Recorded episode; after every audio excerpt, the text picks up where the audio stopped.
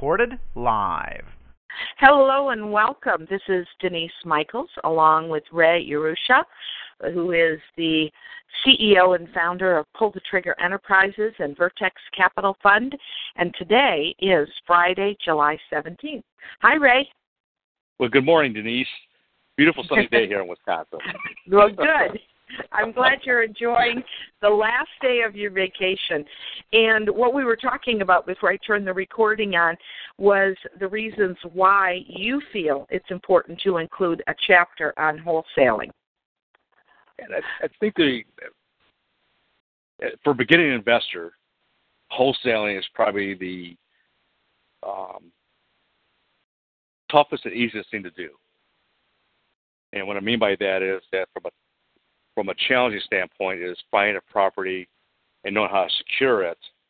And I think on the exit side, to sell it to somebody that has interest, that has the capital that you don't have, and pay you a fee for that. And that fee can run from two thousand to twenty thousand dollars, depending on the size of the house and how, what the discount you have. And right.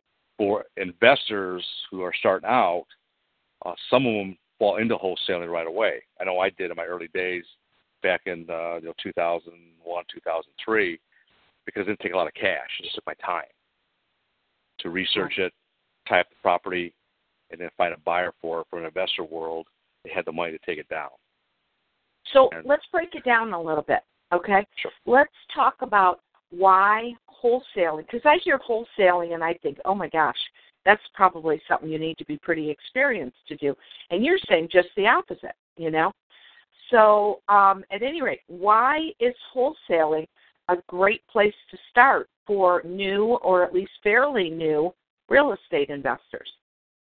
I think it's uh, probably a number of different reasons. I think the first reason is that you can make a little bit of money for your for the time you put in. Second reason is that most investors don't have a lot of cash to start off with. So just your goal is to type a property and make a little bit of money again. Thirdly, educates you on how to do research on a property. Because one thing is saying, well, let the let the investor go to MLS, but the best investments for any investor is anything that's what we call off market that they don't have access to. So your skill set becomes really important to them if you can research a property, excuse me, identify it, research it, tie it up in its proper fashion, and then bring it to that investor for a fee and you get paid for your time invested. So that process was identify, research, tie it up, and bring it to investors. Correct. Okay, good. I'm sorry. Go ahead. I was going to say the reason why I, I think it's the easiest, even though sometimes it can be more challenging, is if I'm a new investor and I sit at a table and I say, okay, what do I do? I've been going, learning all these tapes and going on the internet and everything keeps on pointing to wholesaling. Okay, what is it? If you look at the way things are bought and sold in, in our country, I don't I don't care if it's a paper cup or it's a pencil or it's real estate. Somebody manufactures it. It's cheaper for them to go to somebody that has a customer base already they can sell to. They've already identified the market, they can sell to it. So as a manufacturer, I take it, I sell to Denise sales consultants for whatever my my cost plus is. So I want to make at least uh, 20%, 30% of my product. I sell to them. Denise Consulting goes, well, I know I can make money at this. My buyers are already buy for me. I will sell it for X plus. I'll make my fee that way. But the real beauty about this is my audience has already has a need the manufacturer has a need of my services, and I can churn product over every 15, 20, 30 days. And that's how I make my living. From a real estate standpoint, if I type a property, as we explained here, I can take that property and make four or five grand on it. Now, in one hand, one property does not like a lot of money. But if I can make four or five grand doing that once one time a month, plus I'm still working my full time job, now I made an extra sixty thousand a year other than my time doing research, I can do that at night. Right. And, right. And then when once I start build a, a, a bulk of buyers, Now I go from doing one a month to maybe four a month. And then you, then you build your business around that. So when you're talking about wholesaling, are you talking about single family homes, multi units, commercial properties, any of them? Any of them. Any of them. Okay. Okay. It's the uh, real good example. If you look at Vertex Capital Private Fund, what we what are we what we are becoming is a pure wholesaler. I'm looking right now at tapes of properties. I have Sean, Alex, Tom, and to some degree Nick uh, procuring buyers. So we're procuring letters of intent and also proof of funds, depending on the dollar amount. We take a minimum of $10 million type purchases. We go work our way up. My role in the company is to research inventory, tapes of properties of 100, 200, 500, 1,000, 2,000 properties at a time, and make a decision on what to buy and what not to buy. So when we go to buy it, because on the call today, we're talking about non-performing notes, a minimum of 500. I'm looking for a certain price point. Now, they, whether they can fulfill or not, we're going to find out. But instead, I get my price. Once I put my LOI in and my funds in, I'm taking that and reselling it already. Because my goal as a wholesaler, a pure wholesaler, I don't want to own it. I don't want to. I don't want to rent it. I don't want to do anything with it other than sell it to someone else who has all the tools to do that. But my whole hmm. goal here is to churn inventory every 14 days. So if I can take a $20 million tape, sell it for 23 million, and I did it every 14 days, my income goes up substantially. Right. And then I right. build up on my list. And I start saying, well, now I could sell $60 million every two weeks at the same level of, of income, and now I grow I grow exponentially. And that's so, that's just a spiritual thing. Go ahead. Okay. So um, I want you to break it down a little bit even more. So you said the four steps involved are identify, research, tie it up, and bring it to it, investors, which you know is kind of similar to um, you know Robert Allen used to say, find it, fund it, and farm it. You know. Yep. right. Yeah. I mean, yeah. really, when you look at it, these are different words, but it's kind yeah. of the same. So let's talk about what's involved in identifying it. Well, Um, I'll go back. I'll use the word farming. So I live in Aurora, Illinois. So in Aurora, Illinois, I know I have two extremes of prices. I have the, the homes that are going for 70, 80, 110, and I have homes going from 250 to say a million dollars, which is a big range.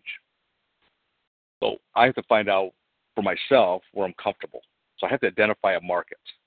I have to identify something that I know investors will buy uh, pretty quickly. Now, if it's a million dollar home, that's where my comfort level is. It's not going to turn over as fast as it would for a hundred thousand dollar home, or a hundred twenty thousand dollar home. Right. Bob used to call that bread and butter homes. Yep. You know, and he would say what you're. He, he would say bread and butter homes means three bedrooms, two baths. Yep. On a slab and a one car garage, possibly. Right. So when you look at that, I, then I got to look at my investor audience. So I've been talking to investors. I you know I ask questions what they're looking for. I go to all the REIA clubs. I start getting taking names and people have money, people don't have money, people are flippers, people are holders. I've tried. I started creating a model. So I come across a home in that that fashion, three and two, and then I go, if it's worth 120, I can tie it up for 60. Will I get a lot of investors to come out of the woodwork for that? And I got to also make a determination as I get educated what the approximate rehab cost is going to be. Now, I know right. the new so you're wholesalers talking about all a, that. A, you're talking about a don't want her situation. Obviously, if it can be sold for 120 and you can lock it up for 60, you know, obviously there's problems with it. It's distressed, or it's REO property, or something. Yeah, a lot of times it's going to be elderly couples. Uh, it could be an estate. Mm-hmm. It could go back to bankruptcy, go back to probate. So you have all these uh, various tools out there again to come back to light, become a good wholesaler. So ident- identification is where do you want to be, what type of property you should be going after, because you got to be consistent. You can't be today 120,000 and two weeks later you're at 700,000. Both your buyers don't mesh. So you pick a niche, and you and when you find the niche you like, you stick with it. Correct, and repeat it over and over again. What, what do they what do they say? Wash, rinse, repeat. Right. Keep on doing right. all over again. Right. So now we've identified it, and So now the next So- step is the research. Now you research that property. We identified our market. We identified where we want to be. We have a couple of houses. Now we got to do the research to make sure the values align themselves with my thinking. And the only thing, the only values out there, the truest values, it's properties have been sold. It doesn't matter if it's on the market because if it was priced right, it'd be gone already. So the county records always have what's the last latest sold the last six months. That's what anybody looks at. They don't care if it's on the market. They don't care that the prices drop. It's what's sold and what it's sold for. So I research the marketplace. I research my values. Now I take it to my buyer. I think it's my next step. Right. Uh, nope. The next one is tie it up. So I got everything identified. Now I got to put a contract on it. And I may put a hundred dollars down to tie it up. That's legally. I could put a dollar down, or I could put a hundred, or I could put a thousand or five hundred. Whatever I got to do to tie it up, I got to tie it up. And I give myself enough time to close. The worst thing we can do as wholesalers is tell the buy, tell the seller, "I'm going to close in ten days." That's not realistic you haven't presented to anybody yet. So get as much time as you can. 30 days is preferable. Now, the homeowner may say, well, I think you're, I thought you were paying cash. Can't we close faster? Say, well, I got to check my finance partners to make sure. And your finance partner could be the person I to sell it to. So then I got a contract on it. I got it tied up. Now I'm ready. Now I got something to sell. So I package it up. So I have my contract ready. I have my comps ready and sold. I have a approximate construction based on what I see with my visual eyes, what's going to take, and uh, now I'm ready to present to whoever I believe is my buyer. In, in this particular case, I'm going to Really? want five or six different buyers. If you're a, if you're a wholesaler, what you're doing is gradually building up a database of investors who are looking for the kind of niche properties that you want to wholesale, Yes. right? So it You could be a matter of picking up the phone, you know, and calling the right guy or the right gal, and they go, "Yeah, I'm I'm in the market. I'm looking right now," or Yep. maybe call two or three people, you know. Yep. Because you always have to have a plan A, plan B, and C. So somebody may say, look, the next time you come across the property, make sure I get the first call. And then may- you may want to do that, but always have that second, third, fourth, fifth call ready because they won't take, they can't take everything. And if you just sold them one 30 days ago, they might not be ready today. Right. So you always got to be prepared.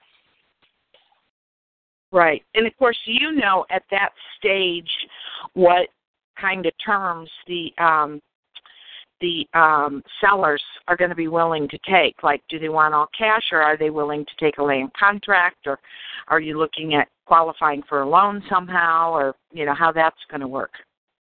Yeah. And for me, I always go in cash because uh, cash is we everybody knows it's quicker to close, and also you get better discount in cash. Right. Right. Um I had a question that popped in my brain. Anyway, um, so when in in a way, what you're doing is you're kind of bird dogging, and you're getting a commission for providing this to investors. Correct. Okay. Okay. The, commi- the commission is more of a fee because the way the state laws are for realtors. Uh, you cannot do so many transactions in a given year. So I always use consulting fee. versus a commission. That's more of a oh, more of a that's a that's important. Yeah. Yeah. Well, between you and me, who've been, you know, salespeople our whole life, commission is a good word. You know. Oh, it is. right? It's a great but, word. But right, but if you if if the appropriate thing is to call it a consulting fee, then you know that's what your readers need to know. You yeah. know. So and when you sign that, so also I mean there's other particulars like when you sign a contract. I may sign it, uh, uh, you know, Ray Urrutia Inc. and or signs. So that way I can always assign the contract to another uh, uh, buyer. Then there's assignment agreements. There's other steps in there that make it uh, more uh, legal and it tightens it up. Because once that person signs that and the person that is buying the property, they have to close. They can't say, well, I don't want to close now. Right. Right. Right. So for a very small amount of money, the wholesaler, you know, um, is sort of controlling the property yeah. so that the seller can't pull an end run and sell it to somebody else. Correct. Right? And Correct. then, you know, that's when if I was the wholesaler, I get on the phone and I start calling my list of people who I know like those kinds of homes and find out which one of them wants it. You call them, or as you're building your list, for the next five days, you hit every REIA club you know. For the next one? Five days, you hit every real estate investment club that you know. Okay. You go there in person and you find out the investors, I got a project, I got a deal for you. Mm-hmm. Now you're doing it face to face. I mean, just just different. I guess my point is just different ways to attract that buyer if you don't have a whole database built, or you're still building your database. Right. Right, but you're going to be doing this with an individual seller. You're not going to be doing this with like a bank or no. you know anything like that. It takes an individual seller who's willing to tie it up for say maybe 30 to 45 days with Correct. a couple hundred bucks. Yep. Okay. Okay. Yeah, I'm I'm familiar with this strategy. So anyway, good. Good, good. Well, it sounds like it's a good way for um for someone who's getting started to to start creating some income. Do you have any of your students who are working on wholesaling? Um, yeah, um, actually Debbie, and then also uh, I got Bonnie started getting involved in wholesaling too.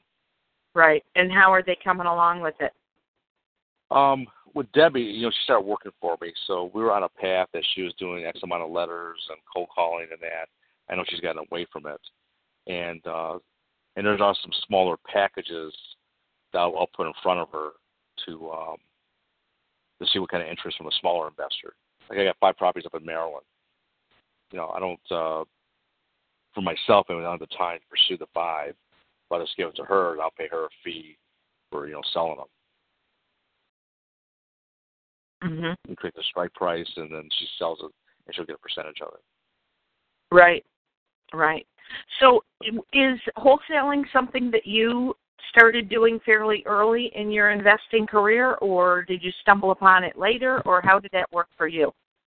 Um, when I first started out, I started looking at uh, foreclosures, and then as I started getting uh, pretty decent at that, I started gathering uh, different buyer or different sellers coming to me about buying the property and I didn't have the capital to rehab them or uh, flip them at that time, even hold them. So I would go out and find uh, investors. And uh, one time I had about 3,000 investors I was working with, and in every different phase, and, and the more active ones are like maybe two or 300 at any given time. But That's I, a big list. Yeah, I, I built that over five years. I still talk to some of them today. When did you realize, you know what, I need to get organized and have like a list of these people so when I come across a property and I tie it up, I know exactly who the right three or four people are I need to get on the horn with and and uh, present it to. Well, uh, I want to say almost immediately because I came from a wholesaling background. It's a wholesale office products. Oh, okay. And, uh, the, and the same model applied. You uh, we were a sharp wholesaler, sharp products, and what we would do is that uh, my partner at the time would go out and buy, say, 5,000 uh, cash register or 5,000 fax machines or whatever that number is. And we had a database of people that we knew would buy, their dealers. And then we would sell to them in quantities of 3 to 10 or 15 at a time. So, and we kept track of this. Every month we get a new, a big batch of product in. We start calling the same people up because their job is to sell it to the consumer. And they didn't have the buying power to go out and buy 5,000 pieces. So we'd be that buying power. They'd benefit because they bought three to 10, but they still got a better price if they went to Sharp and try to buy four or five themselves. There's no discounts. So when so, it came to real estate, it's the same thing. So wholesaling doesn't necessarily mean that you're selling mass quantities at a discount. It just means you're presenting to other investors, hey, here's a really good deal for you. Yeah. Because we're it's like right now I'm looking at the package. Um, it's 246 properties for 33 million. We went through mm-hmm. it, and I mean we made an offer 18 and a half million. I haven't heard back yet, so I'll hear about I'll hear something this afternoon. Um, but then I looked at two packages the other day for collectively the non-performing notes and also REO package, uh, about 1,200 properties. They were asking about 52 million. I offer 12 because they're all low-end properties. Mm-hmm. Pretty get rid of. And I'm talking to the, to the CEO of that company this afternoon. My point is, if I can buy it for 12, or even buy it for 15, and I can sell for 22, and already have buyers lined up for it, they win because they, they don't they don't have the time to source it. That's why they come to us. We source it, do all the back end work to make sure that it's proper and that it makes sense from a value standpoint, and we fulfill their letter of intent, which is their wish list. Or their objectives, either way you want yeah. to say it, I suppose. Yeah, either way you, yeah. I call now, it a wish list these, because we all wish for something. Are the people that you pick up the phone and call that, you know, um, might say yes to 22 million for 300 and however many properties that is you said are these sort of the institutional institutional investors you know that almost every week you're going denise there's a lot of money out there you know i mean is this is more that kind of guy not the investor who's buying onesies and twosies and maybe a little strip mall here and there yeah, these aren't necessarily institutional, uh, but they are capital companies that are looking to enhance the returns for their investors. Some mm-hmm. cases, uh, some cases they're trying to just enhance their portfolio that they have already. Uh, some cases, the way they raise money, they have to spend it, and they're looking at 15 to 20 million, 15 to 30 million, 15 to 40 million that they can spend single family homes, different parts of the country. Rather have it in, in um, I'm going to say in uh, blocks. So maybe you have some in Georgia, some in North Carolina, but it, they're pretty tight where they're located at. Uh, the institutional investors, I'm to say like pension funds, hedge funds. or the funds. hedge funds, right? Yeah, they're bigger, and some of those guys we're actually buying from. So when you look at the wholesaling in a global standpoint, this particular group is, say, a hedge fund may buy $20 billion worth of properties mm-hmm. from from whoever they buy it from, and then maybe they're buying it for 10 cents, 15 cents on the di- on the dollar. They'll break that 20 billion into one billion dollar uh, brackets, and then they're going to sell it for 20, 22 cents on the dollar. That one billion is looking for 100 million dollar players to sell it at uh, say 27, 28, maybe 30 cents on the dollar. That hundred million dollar player, then you start driving it down. Now they're going to sell it for 35, 40 cents on the dollar, maybe 50 cents on the dollar. So I want to go back to um, identifying, you know, to these steps a little bit, okay? Sure. Do you find, you know, when let's let's say I decide I want to do some wholesaling in between writing books for people, okay? Okay. And I have to tell you, as I was writing the chapter on probate, I'm like, I could do this. You know? but you know, I'm really good at having conversations with people who, you know, lost a loved one. And you know, I mean, I'm the one that um my friends, you know, when they lose a parent or something, I'm the one sitting there while they you know talk about their memories and all that stuff and everybody else runs away you know right, right. but at any rate um are they looking for now let's say i decide to be a wholesaler okay? And so i'm developing my list of people right? And um are they the people that I would flip, I'm going to say flip it to, even though we're not calling it flipping, we're calling it wholesaling. The people that I would flip it to, are they generally looking at stuff that involves renovation, or are they generally looking for properties that are pretty clean, or is that part just part of the things that you need to have in your database for each investor? And most of the investors we have know they're buying, like especially REO packages uh, some of these properties have been vacant for a couple, three years, and they know that. Mm-hmm. Mm-hmm. So they're looking at a de- they're looking at a decent discount, knowing they got to fix it. Right. If, if you take non-performing notes, most of the times the people are still living there; they haven't paid their bills. So that'd be a different class of property. And again, just like any investor, they have their criteria. Uh, some may say, "Look, I want nothing less than a two hundred fifty thousand dollar value." and I'm willing to pay X, or when I'm willing to pay 70 cents or 80 cents to the dollar. Or I'm buying a non-performing note, and I want to pay 45 cents, 50 cents on the dollar. But I'm looking for anything from 50 to 100 thousand dollar value, or I'm paid now, down. The other thing is, is in the process of, I would say, the research. Okay, you know, let's say a, a um, fairly new investor, all right, like one of your students, for example, goes into a home, it's an elderly couple, you know, the place is kind of, um, you know, let's just say shop worn, you know, right? I mean, very, very well loved, but not well maintained necessarily.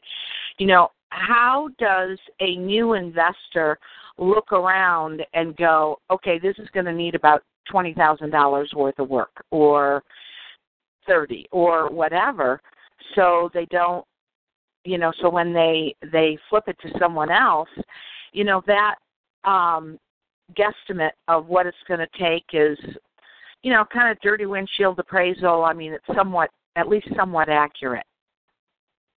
Uh, what i share with them is that they should use about thirty thirty five dollars a square foot for rehabbing oh okay so if i have a thousand square feet it's going to cost you about thirty five grand now, will it really cost you thirty five grand? Uh, maybe, maybe not. Maybe things are in better shape than you think. Maybe the infrastructure. So that thirty thirty five grand at that particular thousand square foot home should have all new plumbing, all new uh, heating, cooling, and electrical. Wow, you that's, can do that's most, big you, stuff. Yeah, you can do most of that though in a thousand square foot home for probably uh, fifteen grand. Right. And the rest so that's like estimate estimate high, you know, and hope it's not Yep. as expensive. Okay. And, and then those, if they ever say all the plumbing, all the all utilities are good based on your inspection. Now it's just uh, carpet paint, maybe some new windows. Cosmetics. And Right. the other thing I always say is you got the kitchens, got the bathrooms. Right. The kitchens can So- back together real cheaply. The kitchen. Yeah. Right.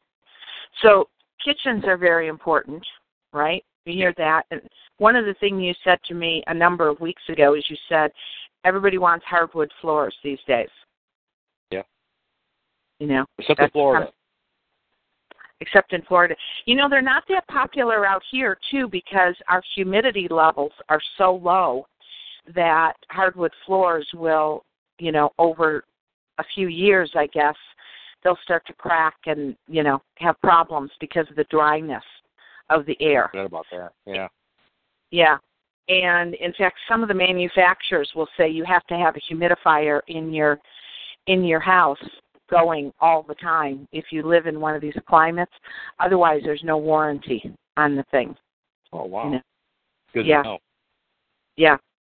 So, at any rate, so it's different in different parts of the country, and I suppose there's other parts of the country, like Florida, for example, where it's there. It's such high humidity, you know, it they might have problems for that reason, you know. So Yeah, it's the opposite effect. right, right. So let's go. Let's break down the the tie it up step a little bit more. Okay. Okay. And I mean, I know that there are people where you can lock it up for a hundred bucks or five hundred bucks or, you know, like a very, very small amount. Are you writing a typical offer up or are you writing on the back of a cocktail napkin or how does that typically work? Well, um, what you get your hands on in most states is the real estate uh, contract. You know, use something that everybody's comfortable with and see before.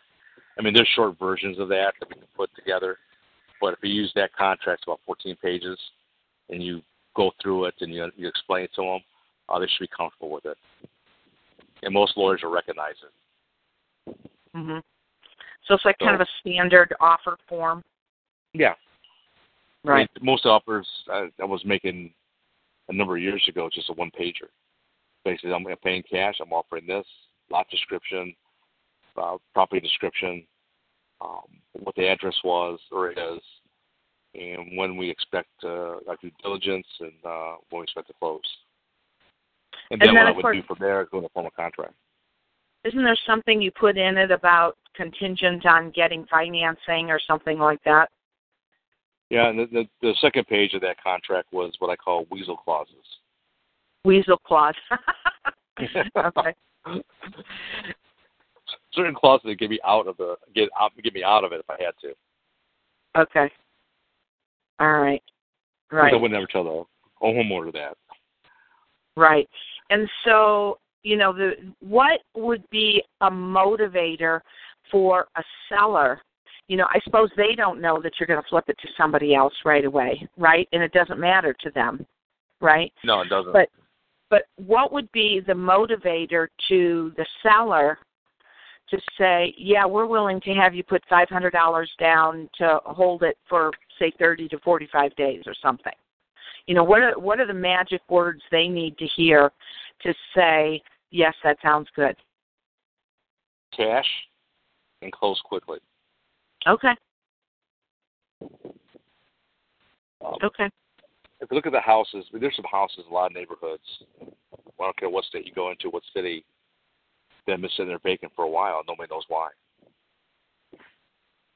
But it takes the person's uh, research to find out who owns it. Maybe somebody died and the, the siblings haven't done anything with it yet because they're all out of state or wherever they're at. Um, and you find out who that homeowner is. You find out who the the, state attorney is, and you start working it. And you make the offer.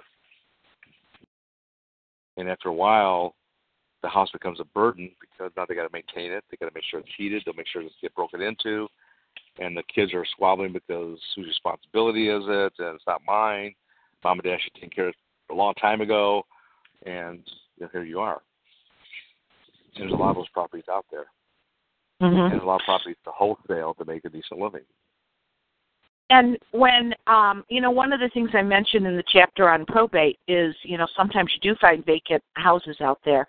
It's Yeah. like, okay, so when you do and you go, you know what, I want to find out more about this. It's like, where do they go, or or you know, if there isn't a sign in the window or a sign out on the lawn or something, where do they go? What do they do to um, start finding out more information about it?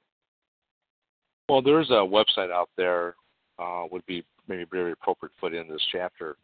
It's uh, www.netro, N-E-T-R-O, online.com.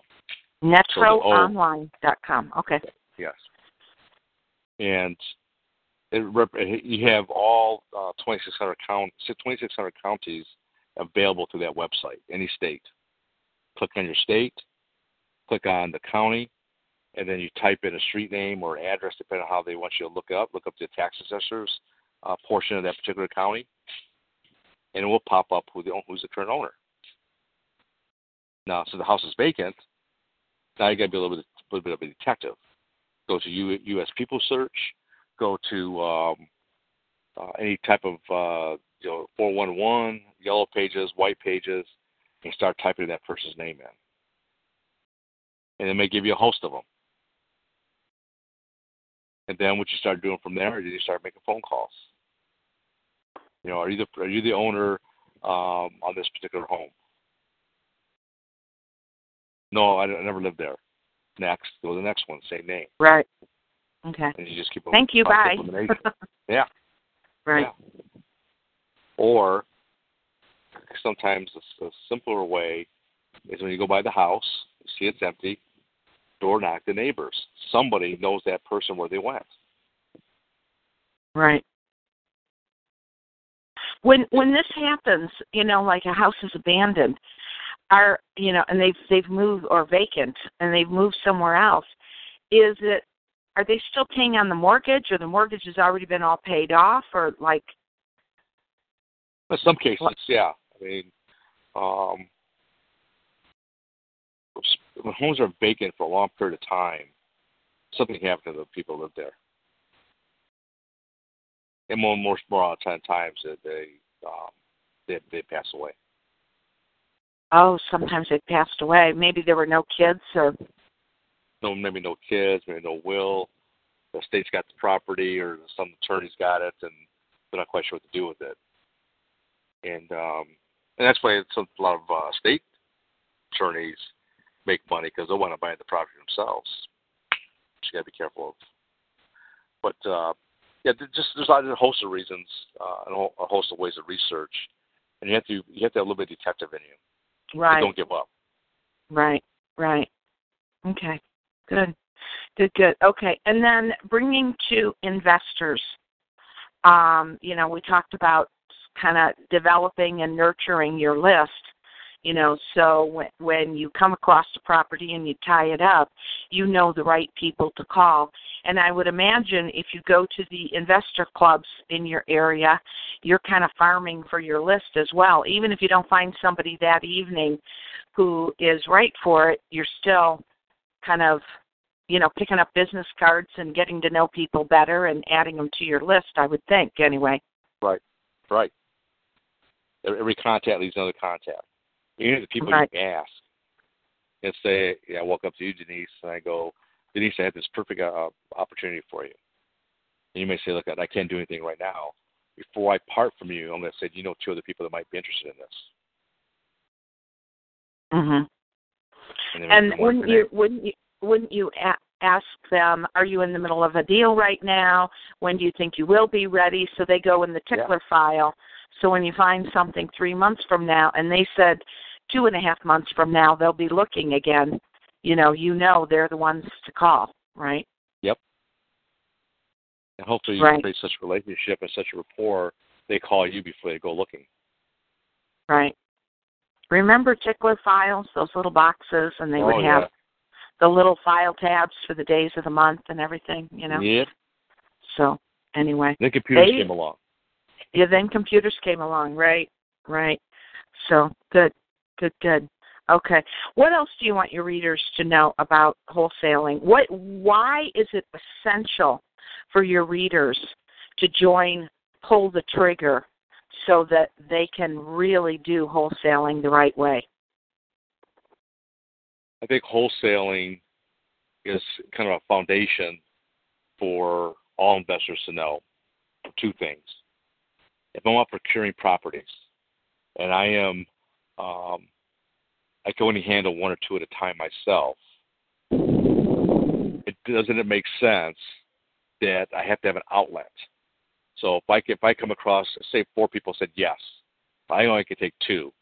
I got to get rid of those other two, and I got to have a database out there who to go to, where I bring it to. And I still want to make money on it because I did a lot of work. And while you're doing the flipping, this is a good complement to your income to keep money in your pocket to keep moving forward. Do you think it would be a good idea to start developing the database before you start tying things up? Yes. I think with real estate, there's two things you should be, always be doing: create an investor list and pursuing money. Right. Because the right. two are very critical. I don't care what endeavor or what path you pursue. You're always going to have access to money, and you got to have access to people that buy from you or buy with you. Mhm. And I think from a wholesaling standpoint,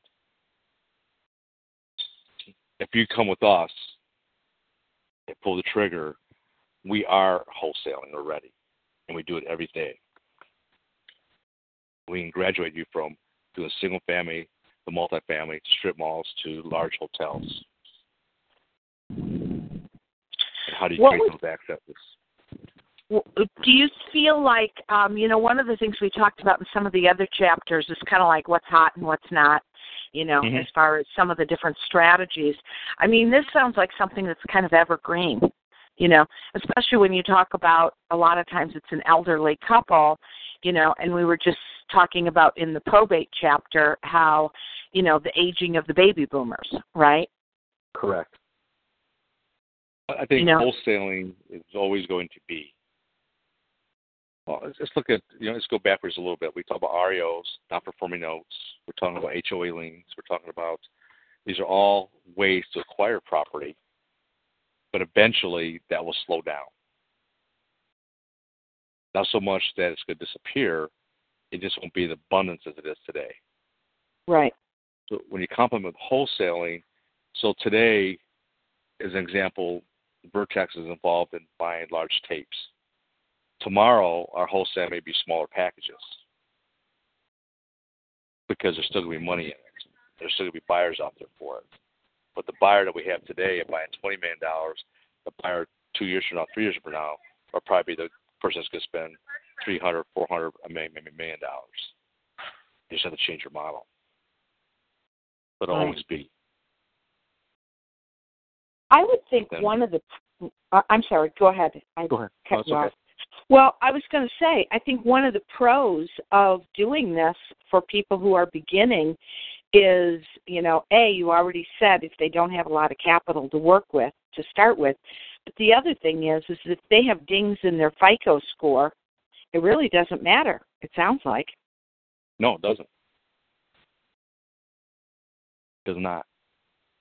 Hmm. It's, the only thing you're doing is tying it up. Right. And you don't you don't need uh, cash. Um, and you have you have enough clauses, contingencies in there that if you can't find somebody to take it, then either one you renew the contract, you have to put more money down, or two, uh, you just walk away. So really, I mean, when you talk about some of the pros, it's like, okay, so you can get involved in this for, you know, a pretty low amount of money. You don't have to have a real high FICO score. You don't have to deal with all the renovating. You know, you're dealing with as you're de- developing your database, you're dealing with investors. So you're not dealing with like highly emotional buyers, which is kind of nice, you know. Right. Um, and then, a- am I missing any more of the pros on that, or do I kind of have a feel for it? Or Yeah, you do. I mean, the, the it's it's a pretty simple pro is that it, it it offers you income without a lot of investment other than your time. right. So the cons would be if you don't find someone in the 30 to 45 days, you kind of wasted your time, right? But Correct. you know that's the chance in any business, right? Or Yep. any real estate strategy. Um, But you know, if you have a weasel clause in there, you know, you can just walk away. There's really no big list. You probably lose that deposit, the five hundred or you know dollars or whatever you put up Yeah. for it, right? But that's it. You know. And then that's the risk of if you don't have a lot of money, five hundred bucks could be five hundred bucks.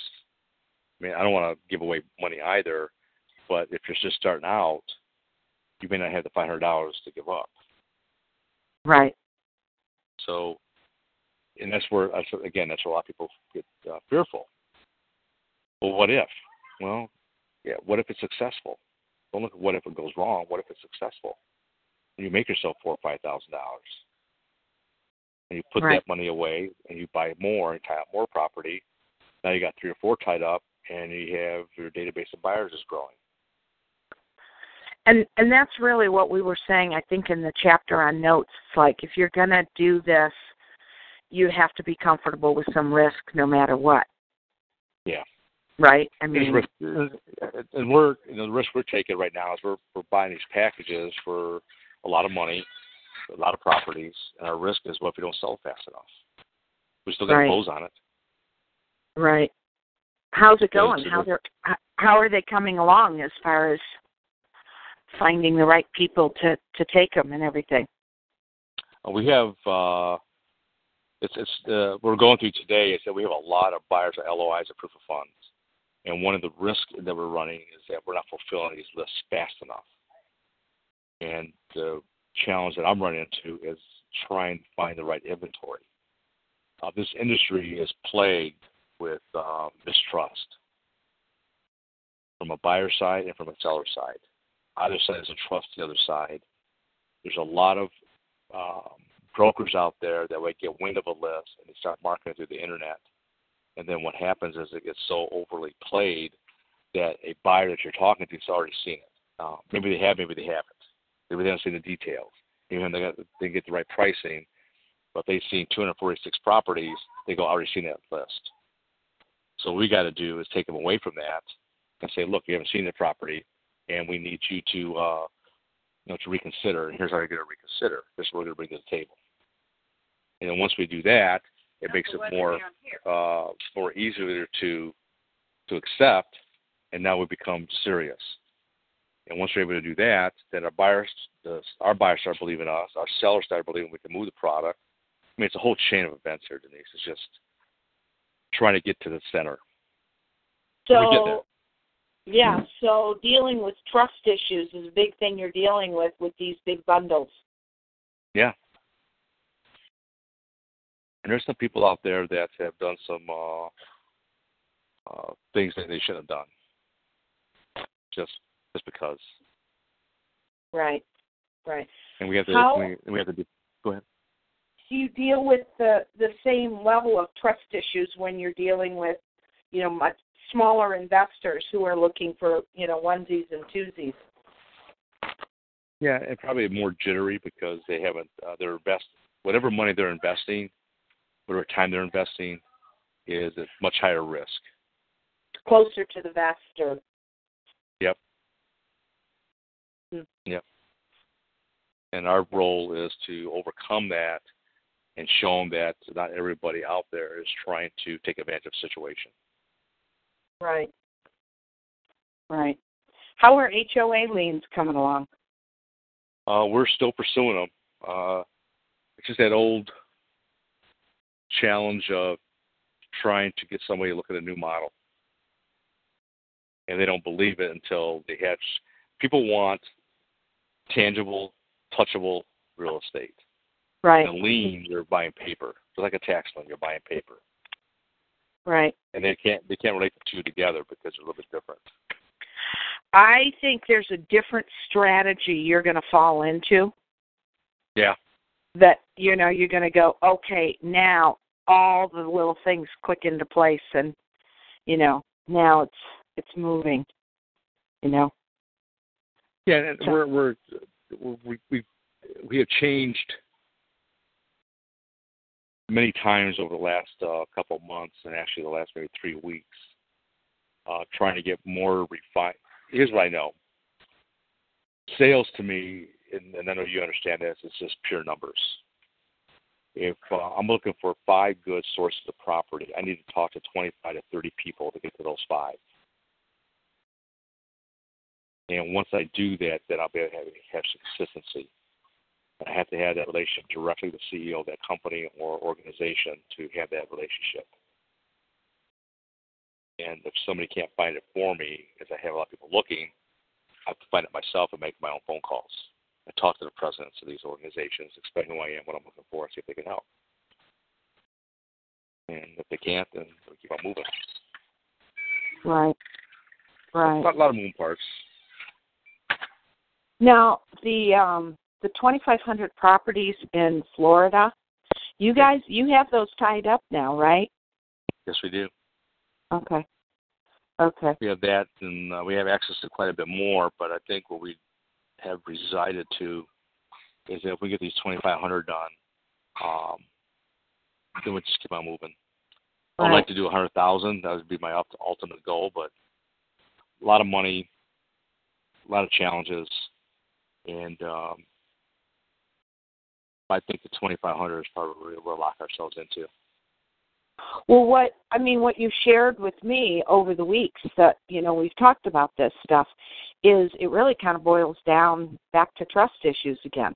Like when you say they can't wrap their brain around it, that's kind of like trust issues. Like, is this really on the level? You know, they Yep. may they might really like you a lot, but you know. So, anyway, It's all about the uh, the stories they hear. There's always pros and cons to each story. And then you you know if somebody says, "Well, my buddy got burnt," and then you find out why they got burnt. You explain it to them. They go, "Oh, I didn't know that." And that's it's like, yeah, you don't. Our role is to help you understand that and show it to you. So, you know, it's pretty crazy. We'll right. get there. You will. You will. You're you have the tenacity and the smarts to make it happen. So tell me about your first experience doing a wholesale deal. Like how old were you? Where did you do you remember where you found it? How much was it? What did you sell it for? Yeah, the it's probably 2002. Okay, so not that long ago. No. Um, I mean, again, prior to that, wholesale, but different products. So this was just different from a real estate standpoint. And we were doing, again, locked in on foreclosures because foreclosures to me were the low hanging fruit. They had a need. And they had Right. a need for me to, to talk to them. So in the So midst these are that, I- foreclosures where the homeowner is still in the house. They're not a, they're not bank owned yet. Okay. Correct. But in the midst of that, in going to these houses, I see a vacant house, or I see a for sale by owner, or I see I did just just get to know the neighborhood. As I did that, I would approach them, or I, I'd, I'd track them down. I uh, my first lot, it was actually a lot in downtown Geneva. It was an acre. If you know Geneva, Illinois, there's not too many acre lots around there. And uh, Geneva's a pretty affluent area and there's a house that looked vacant for quite a while, and uh, nobody knew the owner. So I wound, I found out the owner died. So I went to the Kane County uh, records and I bought a death certificate. And then from there, I started going through U.S. Public Search. I started searching for names of nearest relatives. Then I found the attorney for the state. And then I found a uh, niece that was the only living relative of this woman that lived down in uh, Evanston, uh, not Evanston, um, down in southern Indiana. I think that city, Evansville. So in the different state. the little states. tip. Yeah, A neighboring the tip state. of Indiana. Yeah. So I, I was corresponding with her because the attorney said I'd be the best person to work with. So I, I sent him an offer. I sent her an offer, and then at the end, um, was a vacant lot. I offered like seventy five grand for. it. I figured I could flip it to a builder for one hundred fifty grand because it's one acre, and that's what went went up happening. And So uh, both the house and the one acre lot was the same person? Yeah. Okay. Okay. and the house had to be torn down, and I and I knew that as we went through the house. Um, she had died in the house, and nobody knew it for a long time. oh, oh. No, nobody, nobody knocked on the door. wow. She's probably very like, you know, introverted or something. Didn't have a She, lot she of friends. elderly. Yeah, she fell, and that was it. So, kind of a you know sad story from a human standpoint. But Sure. Uh, so people were probably kind of spooked from buying it, you know. Yeah. That was my first one in 2002. I wasn't sure what I was doing there, but I did it anyways.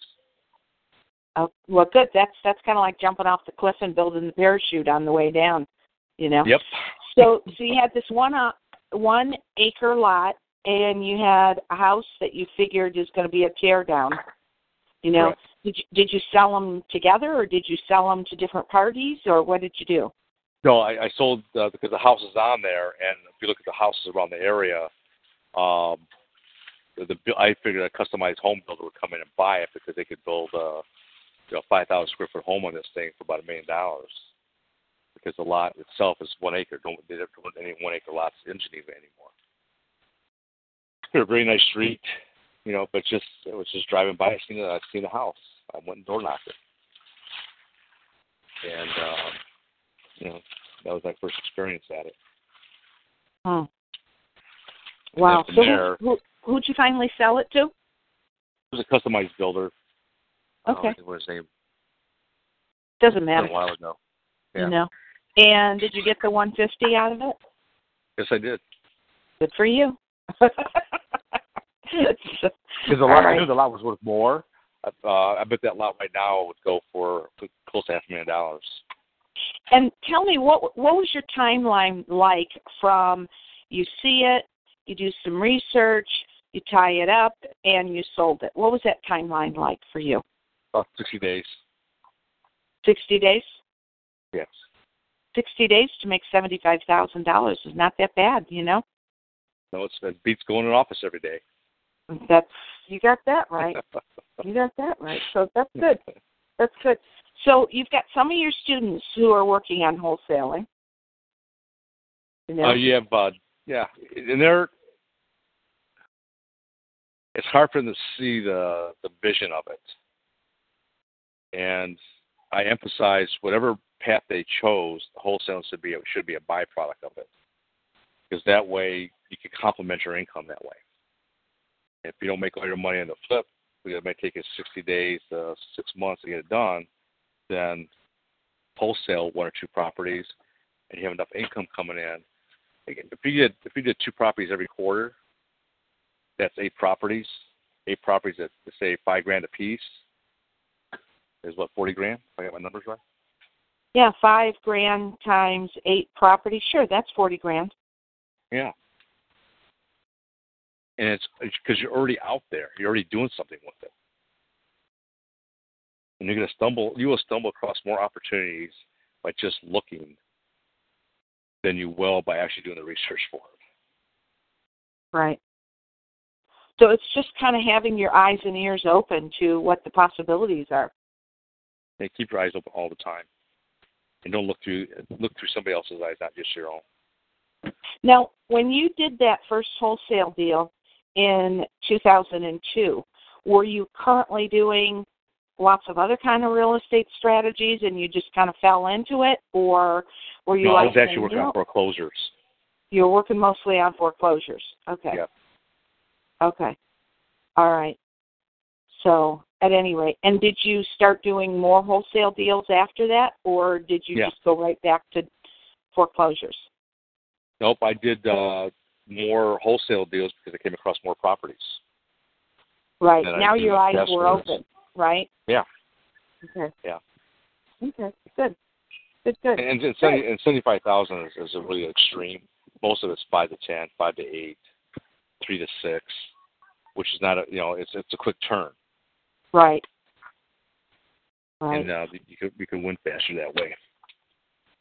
Closing thoughts on wholesaling. Uh, closing thoughts. I think it's a very um, it's a strong discipline to understand and to utilize at any given time. Don't be, not be afraid of tying something up as long as you have uh, the communication skills to go out and sell it. There are a lot of people out there want to invest. They don't want to do the legwork. Right. Right. They just want Good. something handed to them. Good. The last thing I wanted to uh, bring up before we wrap up today um, is I sent you a chapter Wednesday night on probate, and I just wanted to check in with you and see if you had a chance to look it over. Uh, I have not. Okay. I see. I Well, seen it. Took a glance at it. I opened it up. But I didn't read through the whole thing. Okay, you've been on vacation. So, one of the things we're going to need to do um, coming up fairly soon is I, I want you to kind of sign off on chapters like, okay, I'm happy with this, and then Denise, I need you to change this and this. And the other thing um, you may not recall from the agreement that you signed is that I consider these rough draft chapters. You know, they're not that rough, but you know, it's Yeah. like they they they all need that final fine tooth comb proofreading for me to go through all Yeah. of them. You know, so I don't know Yeah. if you recall that or not. So um anyway, but there will come a time in the not too distant future when you need to kind of go through all of them and make sure everything seems accurate and kosher to you. And then I'll make those changes while I'm doing the proofreading at the same time. And uh, pretty soon you're going to have a book manuscript. So I think because we're about what 14, 16 chapters, something like that. Yeah, I think uh, I think this is 14, but we don't really have a number for the one on entities. So that's really like 15. Okay. And do we want to? I think I asked this before, so excuse me. Do we want to get this to like 18, 19 chapters, 20 chapters? I think let me let me look at your um your um outline, outline? is 19 chapters. Okay. So we're very getting very close here. I think with a couple of things we combined a couple of them because it made sense. Yeah, we did that. Oh. I think about a month ago. We combined a couple of them. You Yeah. know, so um, and I I emailed you that um, latest version of the outline. And what I'll do Yeah. is I'll add the chapters that I've written since we had that conversation several weeks ago. I'll add in the chapters that I've completed since and the number of pages, and I'll send you that outline again so you'll have the freshest, latest version of it. Because what I've been doing is I I, ta- I print the chapters off, so I actually have like a book and a, a, a three ring binder. So Mhm. when I That's go through it, yeah. So I'm re- I read it as though I'm reading the book. Right. And a lot of And- yeah, that's smart, you know, because then you'll see how it kind of flows from one to the next. And a Yeah. lot of people find it's like their eyeballs pick up more stuff when it's printed on a piece of paper as opposed to looking at it on a laptop screen. And, and also too with um, I had Debbie, who you know, works for me, and she's also one of my students. We had gone out of Florida a number of weeks ago, and uh, on the plane because we flew together, I, I I had to read the chapters backwards. Oh, that's interesting. Why'd you have her do it that way? Because what I wanted to find out is that there's just two things. I wanted the chapters to be stand on their own, but if you read them backwards, it'd flow. So if it Mhm. flowed backwards, I know it's going to flow forward. that's true. That's a good point. So, what's been her uh her feedback Well, she loved or it. She reaction? And she goes, "Give me the next, can I have the next chapter." What what what did you, what did you say? I said she loved it because she kept on asking for the next chapter after she finished. Oh, good. Oh, good. Now, has your wife That was a been good sign. reading reading any of it at all? No, she hasn't. I haven't. I I tell her I got another chapter, but I haven't shown it to her yet. So Okay. now one of my, my clients, one of my clients, he reads it and then he has his wife read it. You know. So anyway. next. It's a good Oh. idea. Okay. All right. Good. Well, you know, when you get a chance, there's another one in your inbox. I think I sent it Wednesday evening. So um, anyway, enjoy your last day of vacation, and Thank you. I will talk to you in a week. Okay. Thanks, Denise. You have a good weekend. All right. All right. You too. Bye. Take care. Uh huh. Bye bye.